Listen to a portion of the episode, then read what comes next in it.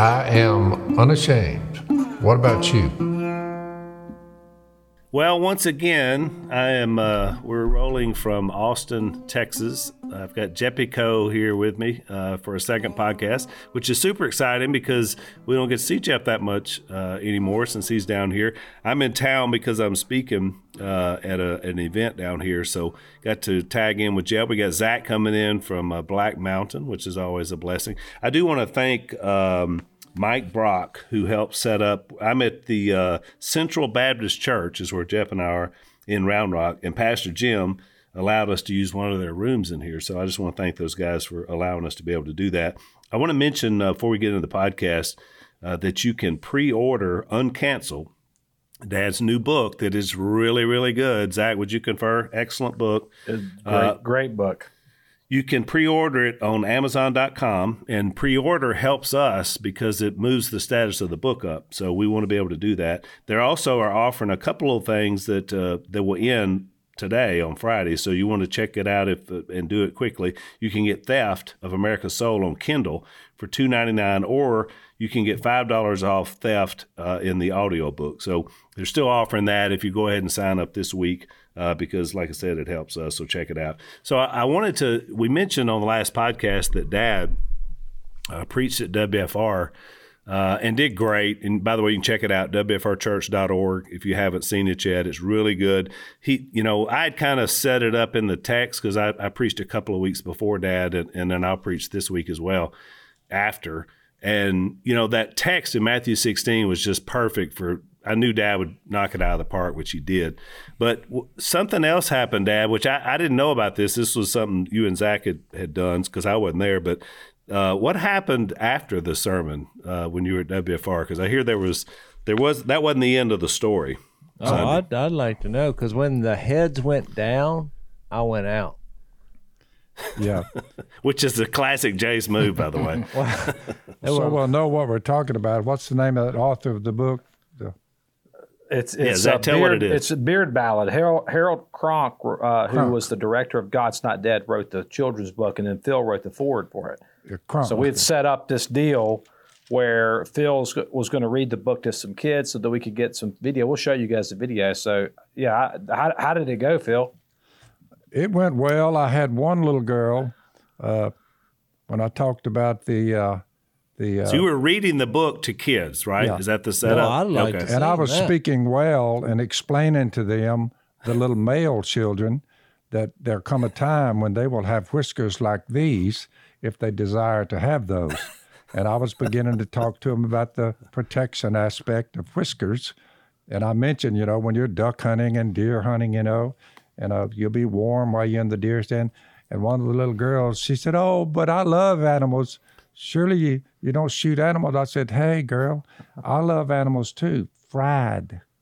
How old were these kids? She she fell back on her back and went to kicking her heels, and I thought, Uh-oh. well, there's room for growth here. This is the I don't do this very often, but the only the only scene I ever like like just where I laughed really hard on our little duck show was when they had Si go in there and yeah. when y'all did the uh, class, you mm-hmm. taught one group, the older kids, how to clean a duck in a high school. Yeah, and uh, and they pretty well just said, "Go in there and do it, and we'll film it." Yeah, and they told Si to tell stories. So Si walks in there. Who knows what he's gonna say? He's like, "You ever heard of a place called Nam?" I mean, and they had he, no idea that Si was fixed to go off on this, and then they're oh. so then he proceeds to tell a story about a, a tiger there, which he says rip the arm off of a soldier. And yeah. so he's telling this t- classic side story, and they're showing the pictures of those kids' faces, yeah. and they're just like in horror. Yeah. And what's funny is people, I know people around the world thought, oh, they made all this stuff up. I've heard no. that same story from Si many times about the tiger uh, dragging the guy through I the must woods. I must admit that speaking to eight and nine year old children about whiskers uh, is humbling. Is a, but it was a it's a great little book about fatherhood and mm-hmm. direction, and with whiskers, it should be with whiskers comes age, and that also comes parenting, being a model for your children. And I was trying to get that across, you know, when the little girl got disturbed because she said, I, I think he's talking about killing animals. And all of a sudden, the old gray beard, I was the tyrant, you know. Yeah. But uh, I explained to her. I'm surprised you didn't go to Genesis 9 on that. Yeah, well, birthplace of honey. You know, she was young, and I just, I just, yeah. you know, she was kind of kicking around, beautiful little girl. So uh, I thought it pretty funny myself. You know, how how young girls in this age. When's the last time I've ever talked to a group of little children? It's been a while. Yeah, but it's biblical. So yeah, oh, it's biblical. Yeah, we usually we usually shield you from those kind of environments. Um, but it's interesting because the I'm wondering how there's a little girl in West Monroe, Louisiana, attending WFR church that is is you know some of her family's not killing animals because everybody I know around there is heavy into deer surprised. hunting, squirrel hunting. I was yeah. surprised. But Zach asked me, me. to uh, the, who who wrote that book, Gronk. Cronk, Harold Cronk. Cronk. Cronk. Cronk. But it's, yeah. it's, a one, it's a wonderful little book Cronk. about raising children How do you and spell fathers. the guy's name? We, we, we, I, I, all I'm hearing is Croc like a crock pot. C R O N K. Cronk. Oh, Cronk. Cronk. Like Gronk, like Gronkowski. It's a beautiful little story about fatherhood, which we need more of. By the way, he's addressing an issue that needs to be addressed when it comes to fathers, you know, males, patriarchs. So I would just telling the little children that, you know, and some of them got to squirming a little bit there, you know. But overall, I thought the little boys they were they were just astonished that one day, if they desired, they'll have hair coming out of their face, and it's a symbol of a lot of things. Age is one, and wisdom is number two. So I was just trying to get that in their little heads, and uh, but I thought it went well. Yeah, that's why we got. I mean, really, the, what spoke to me about the book is, I mean, we're at a place now where you guys know this. I mean, there, there is an all-out assault on fatherhood. Uh, just masculinity in general. And so I love this book because it's just a kind of a whimsical way of kids. You know, it's, it's a story about a kid who's identifying with his father. He's watching his dad grow a beard. Then he's like, I want to grow a beard. So they grow one together. They're chopping wood. They're doing, you know, wearing flannel shirts. It's yep. It's it's it's a it's a it's a simple book, but I think we need more of it. It's yeah. It's, I'm I'm glad you did that, Phil. I appreciate yep. you doing well, that. Well, one of the aspects of of uh, sharing Jesus with people is getting people to understand the method that God used to show the Apostle Peter there would no longer be any food laws. That was under the law of Moses, certain things you could not eat. But when Jesus showed up and grace, full of grace and truth, uh, the Apostle Paul, in about Acts chapter 10, Peter's up on the roof. He sees this vision. It looks like a giant sheet being let down by its four corners.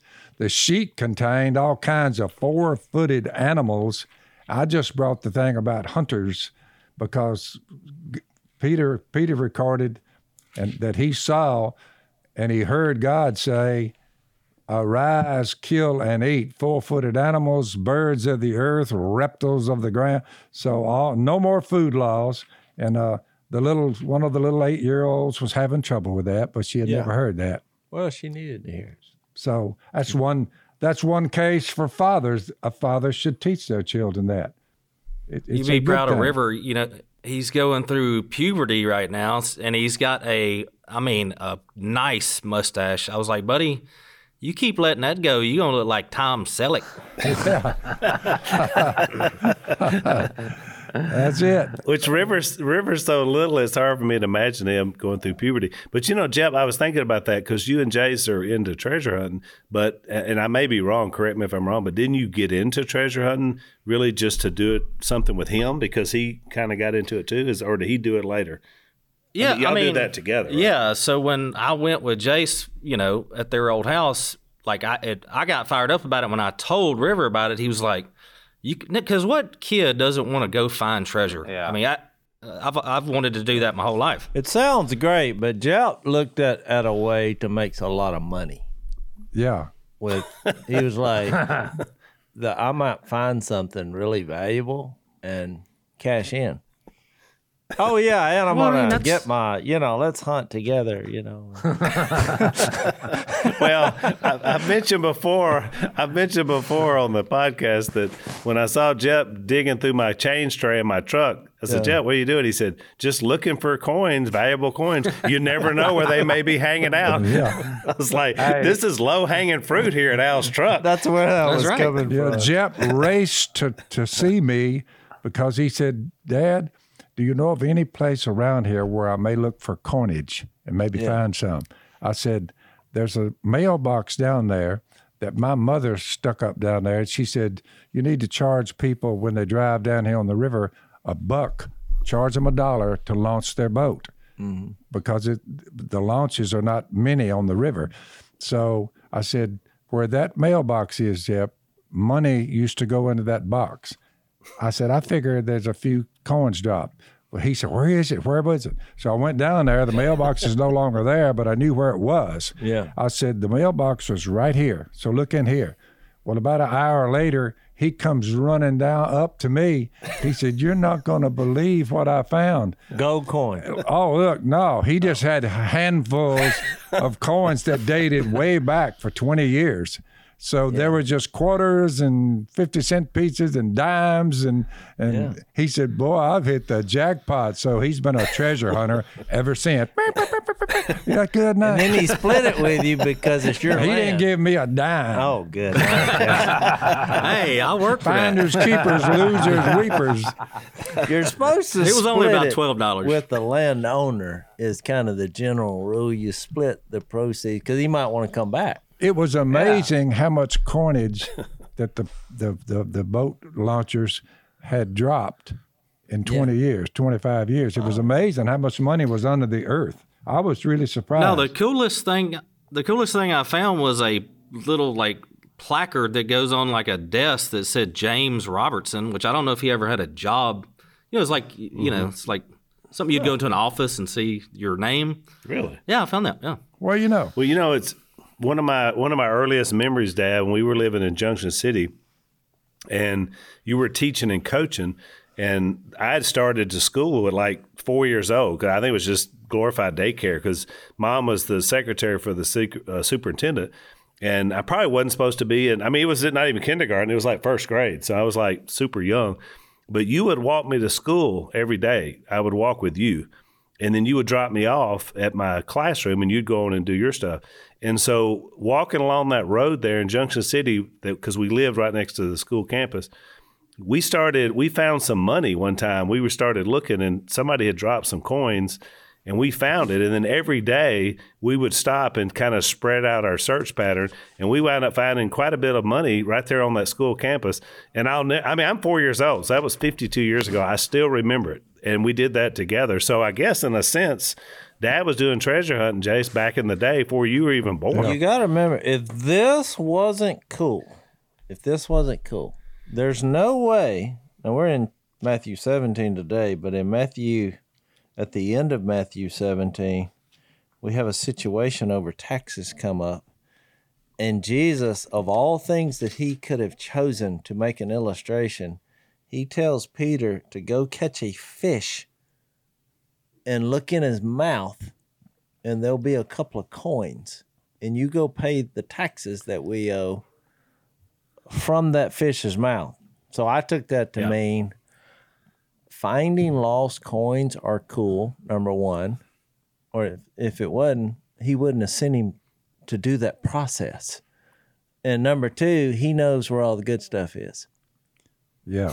now, it could have been a miracle. He could have put the coins in there, or he could have known that that fish swallowed the coins. I mean, I don't know what your take on that is. That's what I mean. I, that's what gets me. There's so many levels of that miracle that are amazing. Let's take our first break. One of the things I didn't know until Good Ranchers became one of our sponsors is that about 80% of the meat uh, that we eat in America comes from other countries. I did not realize that. And uh, the problem with that is it's cost a lot of American jobs. Uh, over 100,000 independent farms and ranchers have gone out of business since 2015.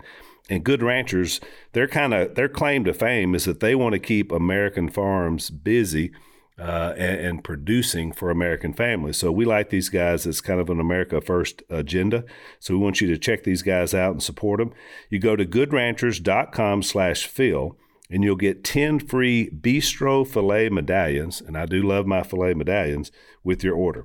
Or even better, you can subscribe and you will also save $25 off each box of their meats for life. So when you subscribe, you save this money, makes it cheaper. Your monthly subscription box will show up on schedule right at your door. So you get 10 free bistro medallions, that's a $100 value, and free express shipping if you go to goodranchers.com slash Phil or use the code Phil at checkout. So that's goodranchers.com slash Phil or use the code Phil at checkout. I ran up, yeah, I ran up on an interesting thing. I went duck hunting up in Nebraska uh, I sent Phil some videos of the the forty thousand mallards that were sitting on this guy's place. But um, so he's taking us around, showing us his place up here in, in, in Nebraska, and there's a there are two boulders that were stuck in the ground, and a spring was emerging from the boulders, and it went and created this little river that went down into the bigger river. Um, and um, so apparently where this was at was a famous spring where the Mormon Trail came through. And um, one of the guys that were with us, he when we got up there, he got got out of the back of his gator, pulls out a, uh, a metal detector, and start and he started finding stuff. I said, "Man, if Jase, Jason Jet would love to yeah, see this." Yeah, appreciate the call on that. well, uh, we're duck hunting and we're metal detecting. How many ducks did y'all actually shoot? Huh. Uh, we didn't do too well in the shoot. Um, it, the weather was just, it was probably 75 degrees. Zach, let's, let's analyze this. You said that this guy had 40,000 ducks on his place. You went and saw them. Then y'all went and hunted them, but then you didn't do very he, he does a hunt. He has a, he has a sanctuary of about 500 uh-huh. acres where he doesn't hunt. And that's where they were. Mm-hmm. So then he has flooded corn where we hunted, which so you know, sounds was, like uh, we have a failure to execute the plan. I did okay. Okay. Zach said they expected too much of him once he said, "I'm I'm the nephew of Phil Robertson, yeah. the duck call builder." So they said, "Whoa," but then they were let down by saying, "Yeah, well." It happens. no, they well they said uh, we're gonna let you shoot the first duck since you're the the duck commander's uh, nephew, so you better yeah. not miss because all the expectations are riding on you. Did well, you rise to the challenge? Oh yeah, I hit it. I hit I hit the first four ducks that came in, and they were all singles. We didn't hit any. We didn't have any big groups work, which is you know, but it was it was fun to see. You would have loved it. So you went four. You went four for your first four. I went four for four. Really? So not bad because I hadn't duck hunted in a year, so I hadn't even shot my shotgun in over a year. Well, that that sounds like you're you exceeded the expectations. We're two weeks out on our duck season, and we'll hope that some of those mallards in Nebraska will move on further south. I like how you're looking. I like how Dad's yeah. looking his wrist. like I've ever I've wanted to watch before. Missy was giving me a hard time because she's like, "Why would you say?" She had listened to one of the earlier podcasts. She's like, "Why are you driving around town looking for a bank to see what time it is? Why didn't you just look at at your watch?" I said, "Babe, watches were frowned upon in my upbringing. Even though my dad looks at his wrist at least once a day and makes some kind of time reference. He actually hasn't owned one and he it's kind of like I am about headboards. You know, you shouldn't own a headboard. It's a waste of. Time. But what's interesting is, Jason, on, on that one, he looked at the watch. I mean, he held it up, but he was talking about a calendar because yeah. he was talking about November. I mean, you weren't even talking about time, Dad. You were talking about calendar dates, but you were looking at your wrist. And one of the one of the the arguments I consider watches to be clutter, too much clutter. But here's the problem with that, Phil. One of your arguments, internet, you use, too much clutter. You use more than any other time argument. Pieces, time pieces, Phil, too much clutter. One of your arguments you use more than any other is that we count time by Jesus, and I'm like, well, you don't because you you don't you don't like any clocks. You're not counting any kind of time. But a calendar that comes my way from time to time, I look at that top date and I say, "What? How many years since Jesus got? Two thousand and twenty-one years. Since that, that's all the time I need to know, right there." Okay.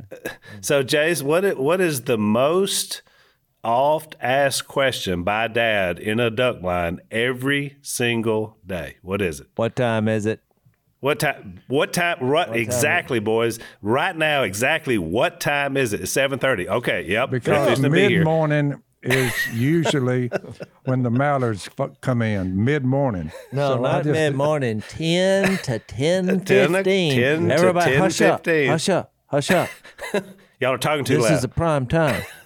I'm like, what? What time? It it from ten to ten fifteen. Everyone must be silent, have their hands on their gun in the ready position, because That's this right. is called prime time. Well, well said.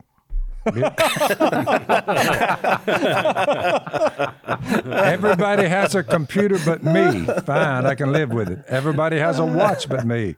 Yes, we do. I can live with it. But I'm not going to partake of either one of those endeavors. Yeah. So, so Jeff, I have to mention, Jase mentioned the story from Missy about the bank. So last week on the podcast, he remembers the number where you used to call in and get the time from the bank. You remember, like back yeah, in the old days. I remember doing that. He remembered the number, and so crazy. and he hasn't called it in fifteen or twenty years, I guess, yeah, at least. Yeah. And so, so we, so he goes and gets his phone, and we call it, and yeah. you still, it's still a bank, and you still get the really? time. Yeah. Do you know that? Hey, do you know this? That they called me back I'm kidding. I just wanted to see what y'all say. they wanted me to take out a loan. we were laughing about that the other day because Jase, I mean, he can't even remember what day it is, but he remembered right. that number. No, I bank, said, look, that really phone hasn't rung in years, decade, and they still that. It just shows you about life, though, how people won't change to fit the modern times. They still had that. You know, I'm the first person called that in a decade. Ain't nobody using that number. Everybody knows what time it is now. They still. There's probably some little old guy living out in the middle of nowhere, some little old lady that still calls it. That's still living in the living in the past. I mean, out, that's why they're out in the middle of nowhere. You don't care what time it is. I have found, unless your dad. I have found that without a timepiece, as in watch or computer. Without that, if you don't have that, I have found that life is less stressful, in my opinion, if you don't have a timepiece or a computer. Life is less stressful. That's good that's, analysis. That's, There's no doubt. That's my logic. That's true. That is true. And that's why when people like Zach loves to camp and like they, his whole family, they take off and, and he unplugs. Like I can't get him for, you know, a while because he goes places where the phone won't work.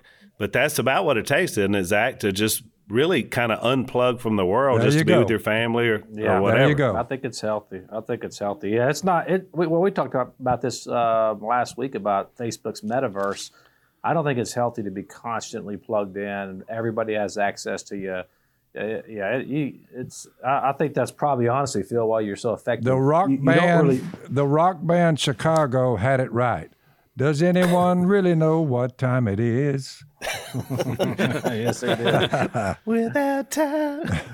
well, that's pretty good, Dad. That was good. You could be a singer. You could be a. Can we read this Matthew singer. 17? Because I'm itching to get into this. Get after Let's do it, Jase. you lead us into look, it. it.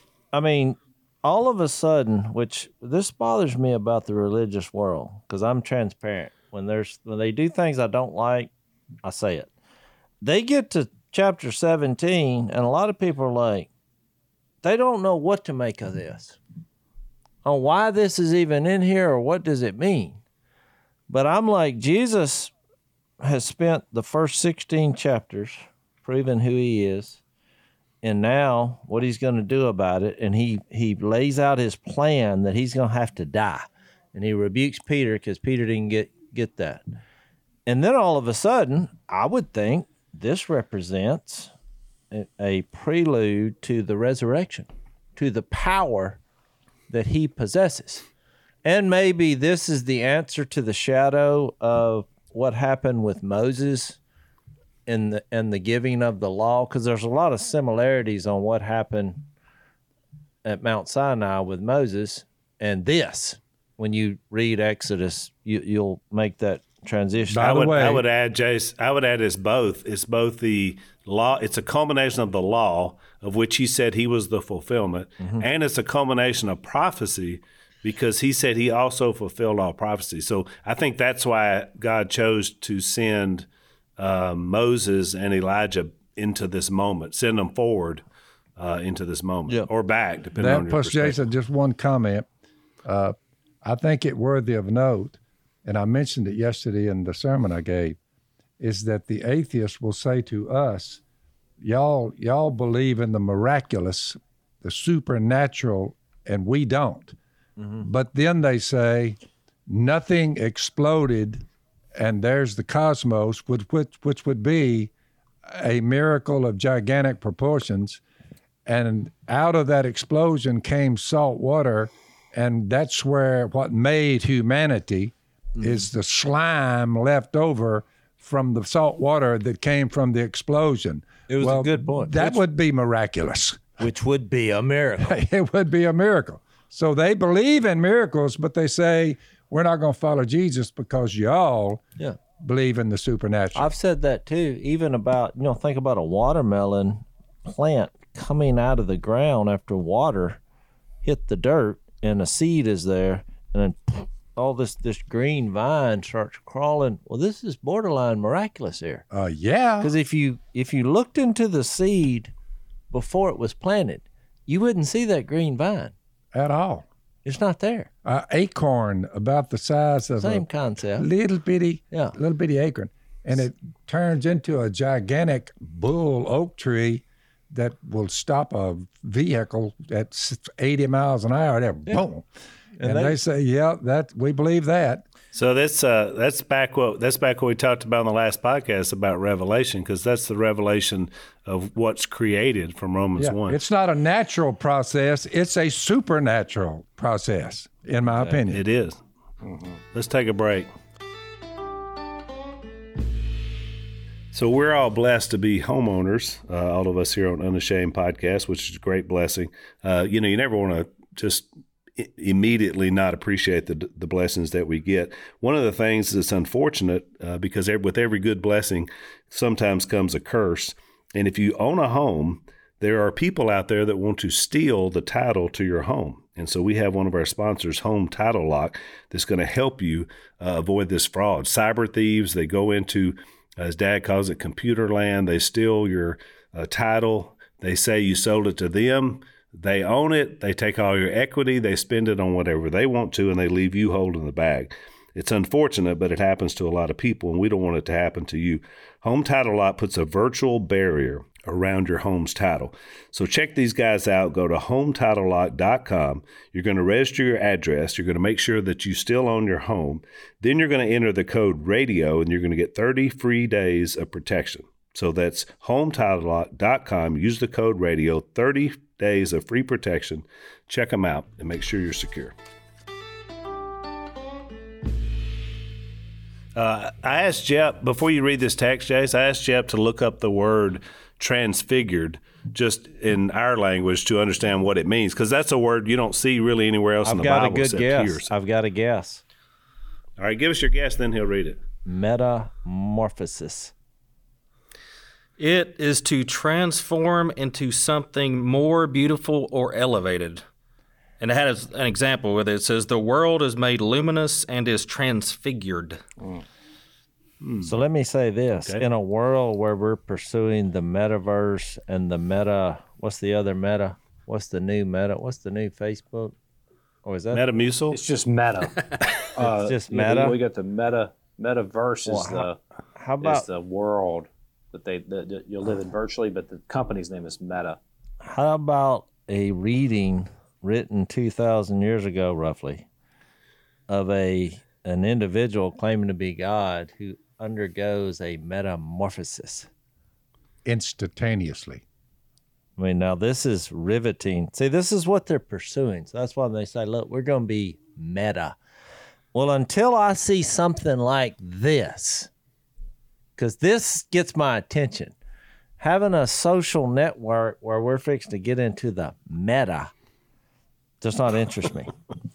because unless it, you're an android, unless you're an android okay. named Zuckerberg, this would not interest there, you. There he was transfigured. He goes to a high mountain, and there he is transfigured before them. His face shone like the sun, and his clothes became as white as the light. I'm not real sure what that means, but Revelation, the book of Revelation, has these same references referring to yep. the Son of Man slash Son of God. Just then there appeared before them Moses, who, if you're not, if you're new to the faith, well, he he he's dead. He died. Had been that way a, a while. few books ago. now there was a dispute between the about two thousand years. Yeah, about where the body of Moses was, because I believe Al, you'll probably know where this is. God buried him. It said God buried him. Yep. So, I'm not sure where that is. It's in. I think it's in Numbers. The end of Numbers or Deuteronomy. Yeah, but it was Mount Nebo. I think was the mountain. So now, but well, but you so you have to go back and read. Just then there appeared before them Moses and Elijah, and you and they're talking with Jesus. You remember what happened to Elijah? Now he didn't die he just he just pulled off the planet. He just levitated and left. So I just think in a flaming chariot. I think it's way. interesting in all the commentaries I read about this, and I read a lot. Nobody mentioned the significance that I read that these two men had circumstances out of the norm concerning their death. One of them, there's an argument about where the body is buried, and the other, he just he didn't die. And now, thousands of years later, they're having a conversation with a radiating Jesus on top of a hill, on top of a mountain, in front of witnesses. Mm-hmm. And look, this wasn't something that that was not, for, you know, forgotten. You remember in uh, is that Second Peter? when Peter Peter addresses this scene later on when he writes his letter, he brings it up. I think it's we'll, we'll take a pause from Matthew and read what he said. I love this in Second Peter 1:16. Peter said, "We didn't follow cleverly invented stories when we told you about the power and coming of our Lord Jesus Christ." Because look, that is what the world says. They said, Well, this is just some story that y'all made up and people wrote down. He said, We didn't follow that, but we were eyewitnesses of his majesty, for he received honor and glory from God the Father when the voice came to him. We're fixed to read about that. From the ma- majestic glory, saying, This is my son whom I love, with him I am well pleased we ourselves heard this voice that came from heaven when we were with him on the sacred mountain. So if you go back to Matthew 17, he then describes, well, Peter in verse 4 says to Jesus, Lord, it is good for us to be here. I mean, I, I, think he was struggling with what to say. He should have just kept his mouth shut. hey, hey, Jay, Jace, let me mention two things before you read the rest of that. Right. So it's Deuteronomy 34 for those that want to check it out, which is where it says Moses he climbed Mount Nebo, and it says he died and God buried him, but no one knows where his grave is to this day. And then also in the book of Jude, we get a little insight that the uh, Michael, the archangel, was was arguing with Satan over the body of Moses. So that's just a couple of and, hmm things that, say, that you mentioned earlier. I'll say, Al, the significance of that goes back to this: the evil one held people enslaved through their fear of death. Hebrews two. 14 through 16 talks about that. And when Jesus died and was raised, he freed us from that fear of death which goes in with the evil and being a murderer from the beginning. So when anyone dies, I think that's why he was interested in where that body is, because to him, that ended that. That, that that's all of it. Well, he can't find the body. He's like, well, wait a minute here. What what's I I I, I yeah. believe that it's uh what's the word? I, I I believe that it's it makes sense for him to be having this argument about that since he's the one having the power over death. I think you're I think you're right that was part of it. And I think that's also part of the power of this transfiguration is it shows the ability that Jesus has over the living and the dead. You know, to him it's not that big a deal just to have them show up even though, you know, they left the earth in mysterious circumstances too. Let's take another break, Jason. So then Peter, uh, just bumbling, stumbling, fumbling, says, Lord, it's good for us to be here. If you wish, I'll put up three shelters one for you, one for Moses, one for Elijah. And I think this had to do something with the tabernacle laws, and he didn't know what to do. And he's like, maybe.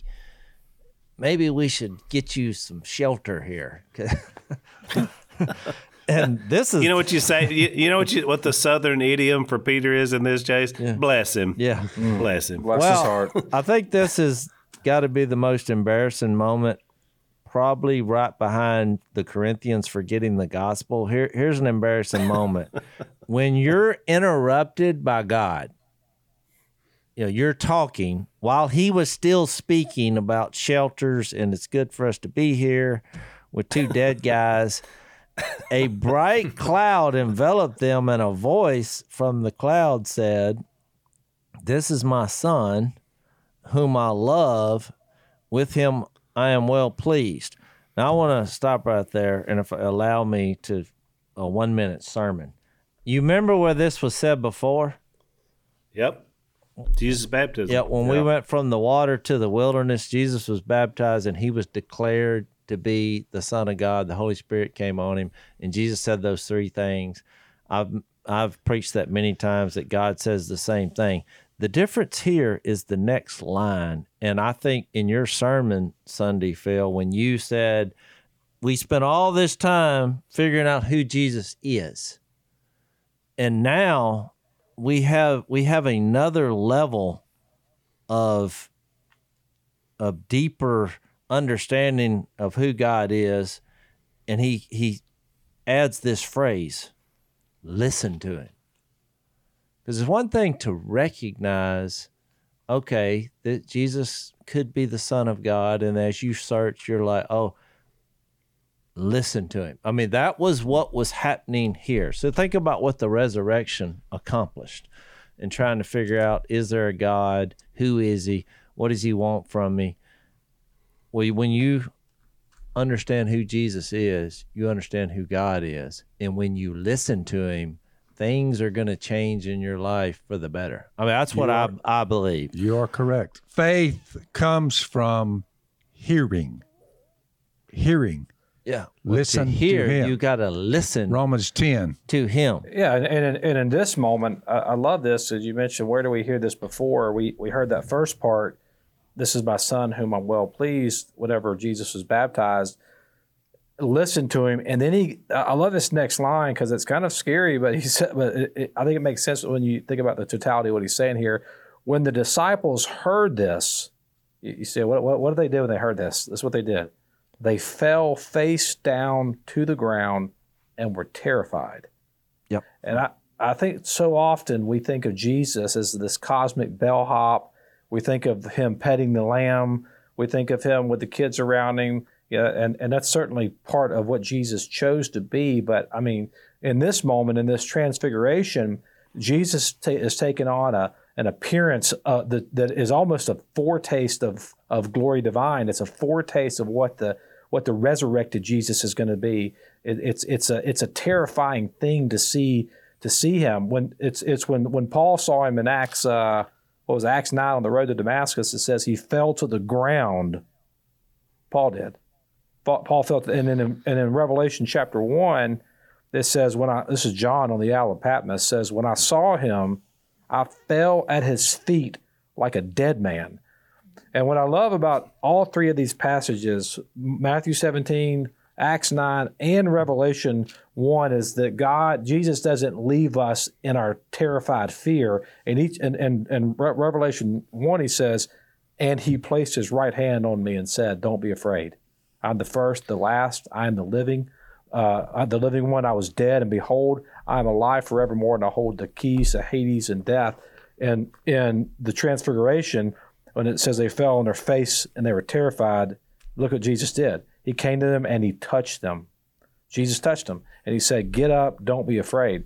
And they lifted up their eyes and they saw no one but Jesus himself. I'm thinking, which that's God. Well, how ironic is that that they were that terrified? Which I came up with a formula because a lot of people have trouble understanding this because they're like, well, how could they be so fearful in that moment? Because the number one phrase in the Bible is "Don't be afraid." but fear God is like number five. Fear God, it, it, and then what what John uh, Matthew recorded is terrifying. So here's what, yeah, here's what I think. I think when they realize, just think about this. You have two people who were here hundreds of years before they were here have now showed up and they figured that out. We have this bright light going on and now all of a sudden God the Father is speaking and they get it that this is there is a God and he is actually speaking and we have people who supposedly we thought were dead having a conversation. Well then you the know what, you, the ultimate lesson is don't mess with him. Well and i think they also realize that you know what? He knows me way better than i thought and there's no escaping him, even if I die. Well, that causes sheer terror because you're you feel that you can't feel any smaller in that moment than if he was like, kind of oh. whispering. Uh, it's a dreadful thing to fall into the hands of right. the living God. All right. But then the don't be afraid is the part of, but here's God in this moment through Jesus, who you're supposed to listen to, who just told me to get up, is He's all good. He's for me. Yeah. We know the grace is coming. He's not going to make a mistake. He's 100% just. He's fair. I mean, so I think that's the way this thing works is that, yeah, God knows us and that causes us to fear because we're flawed and we make mistakes.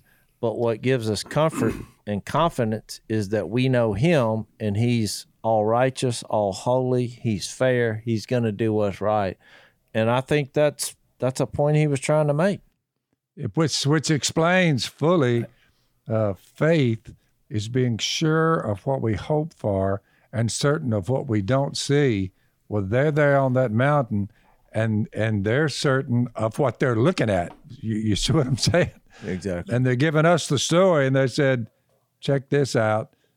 Uh, you, you may not see him, but this is what he looks like if he wants to. That mm-hmm. transfiguration, you're like, okay, one thing comes out of that. Don't be messing with him at all. Mm-hmm. so, uh, so let's take our last break. Um, I think there's a practical measure too, Jace. You mentioned earlier when you, we started into this that a lot of scholars are like, you know, not exactly understanding why this happened, when it happened. But to me, it's very clear. You mentioned before when the first time that God spoke, when Jesus was baptized, remember the disciple, he hadn't gotten the disciples yet. So, I mean, John the Baptist saw what happened, but these guys didn't.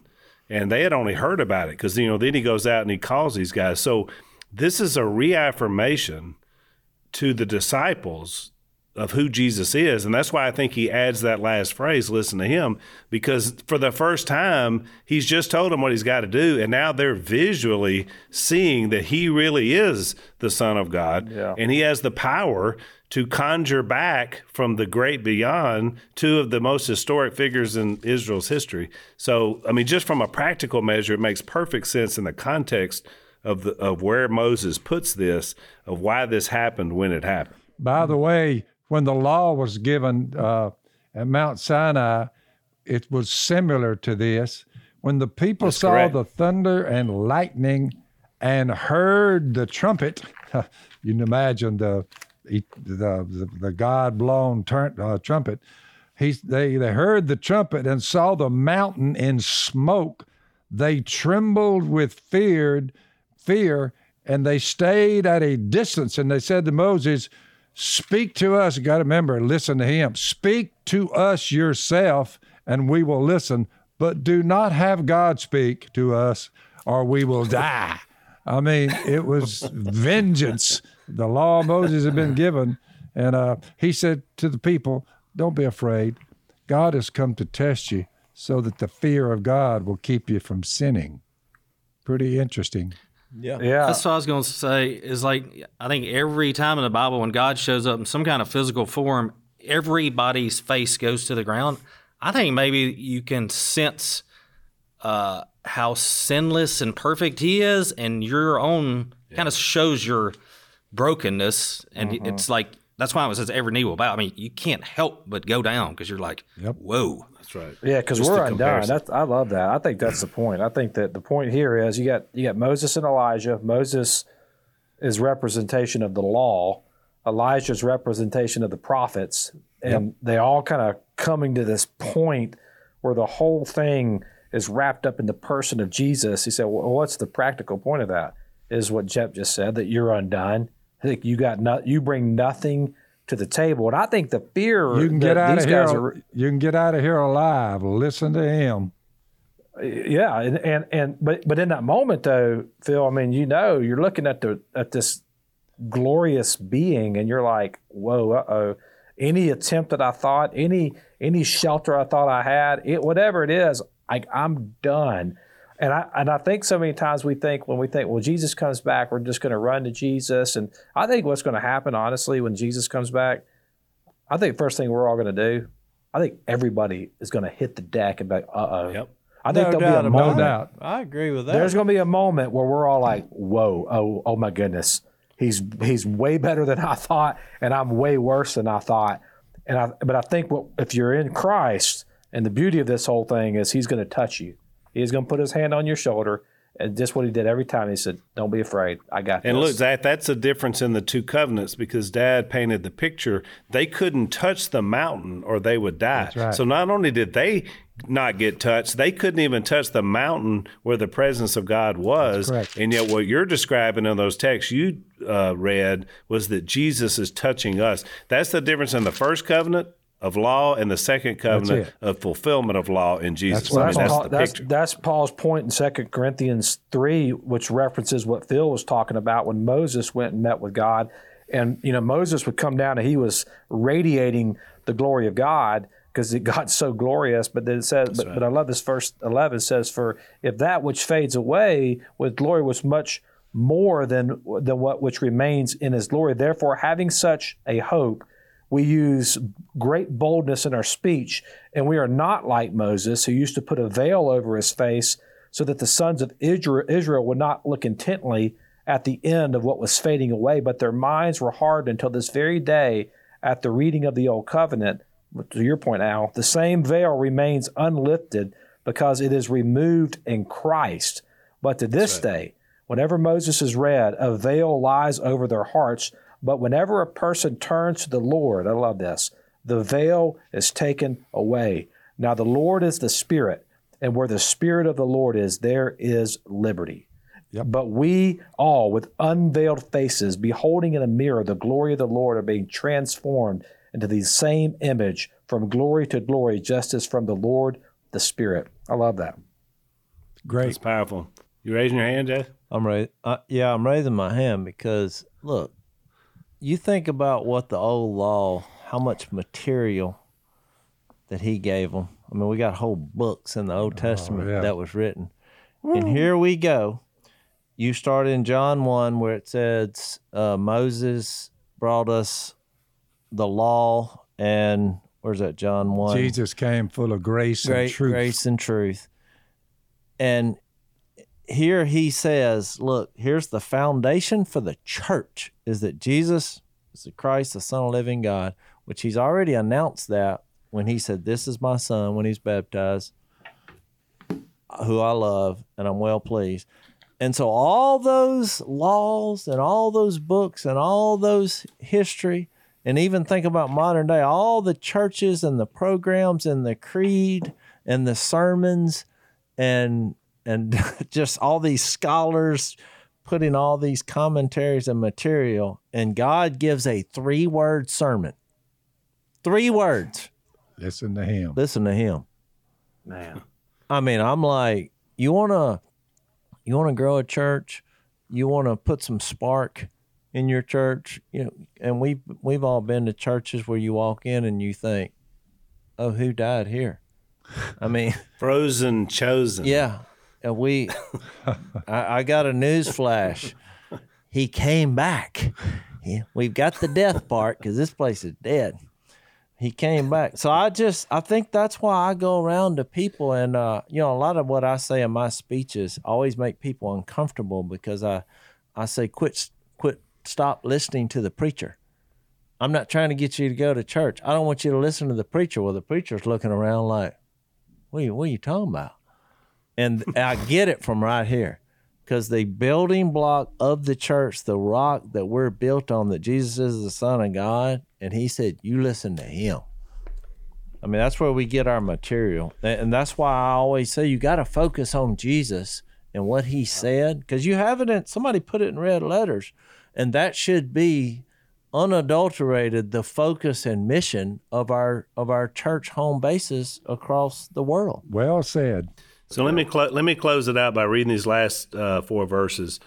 Uh, as they were coming down the mountain, verse nine, Jesus said, "Don't tell anyone what you have seen until the Son of Man has been raised from the dead." So he goes back to the resurrection, Dad. Yep. Then he says, the disciples asked him, "Why then did the teachers of the law say that Elijah must come first? Jesus replied, "To be sure, Elijah comes and will restore all things. But I tell you, Elijah has already come, and they did not recognize him." But have done to him everything they wished. In the same way, the Son of Man is going to suffer at their hands. Then the disciples understood he was talking about John the Baptist. So I felt it's a perfect ending because it goes back to where we began in that what Jesus was going to have to do is what he reminds them of again. That was the point of the whole exercise. You bet you.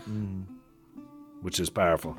Uh, thanks, Jep, for being here. Uh, Jep's got to do some cooking tomorrow, so he won't be back with me, but uh, we'll be back and uh, try it again next time. Bye, Jep. See you, buddy. Thanks for listening to the Unashamed podcast. Help us out by rating us on iTunes.